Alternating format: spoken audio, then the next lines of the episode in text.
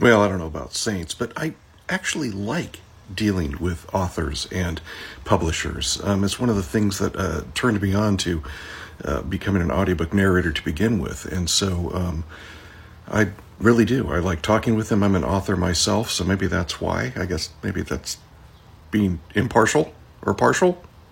So yeah, I don't mind it. It's a it's a good thing in my book. Short Cast Club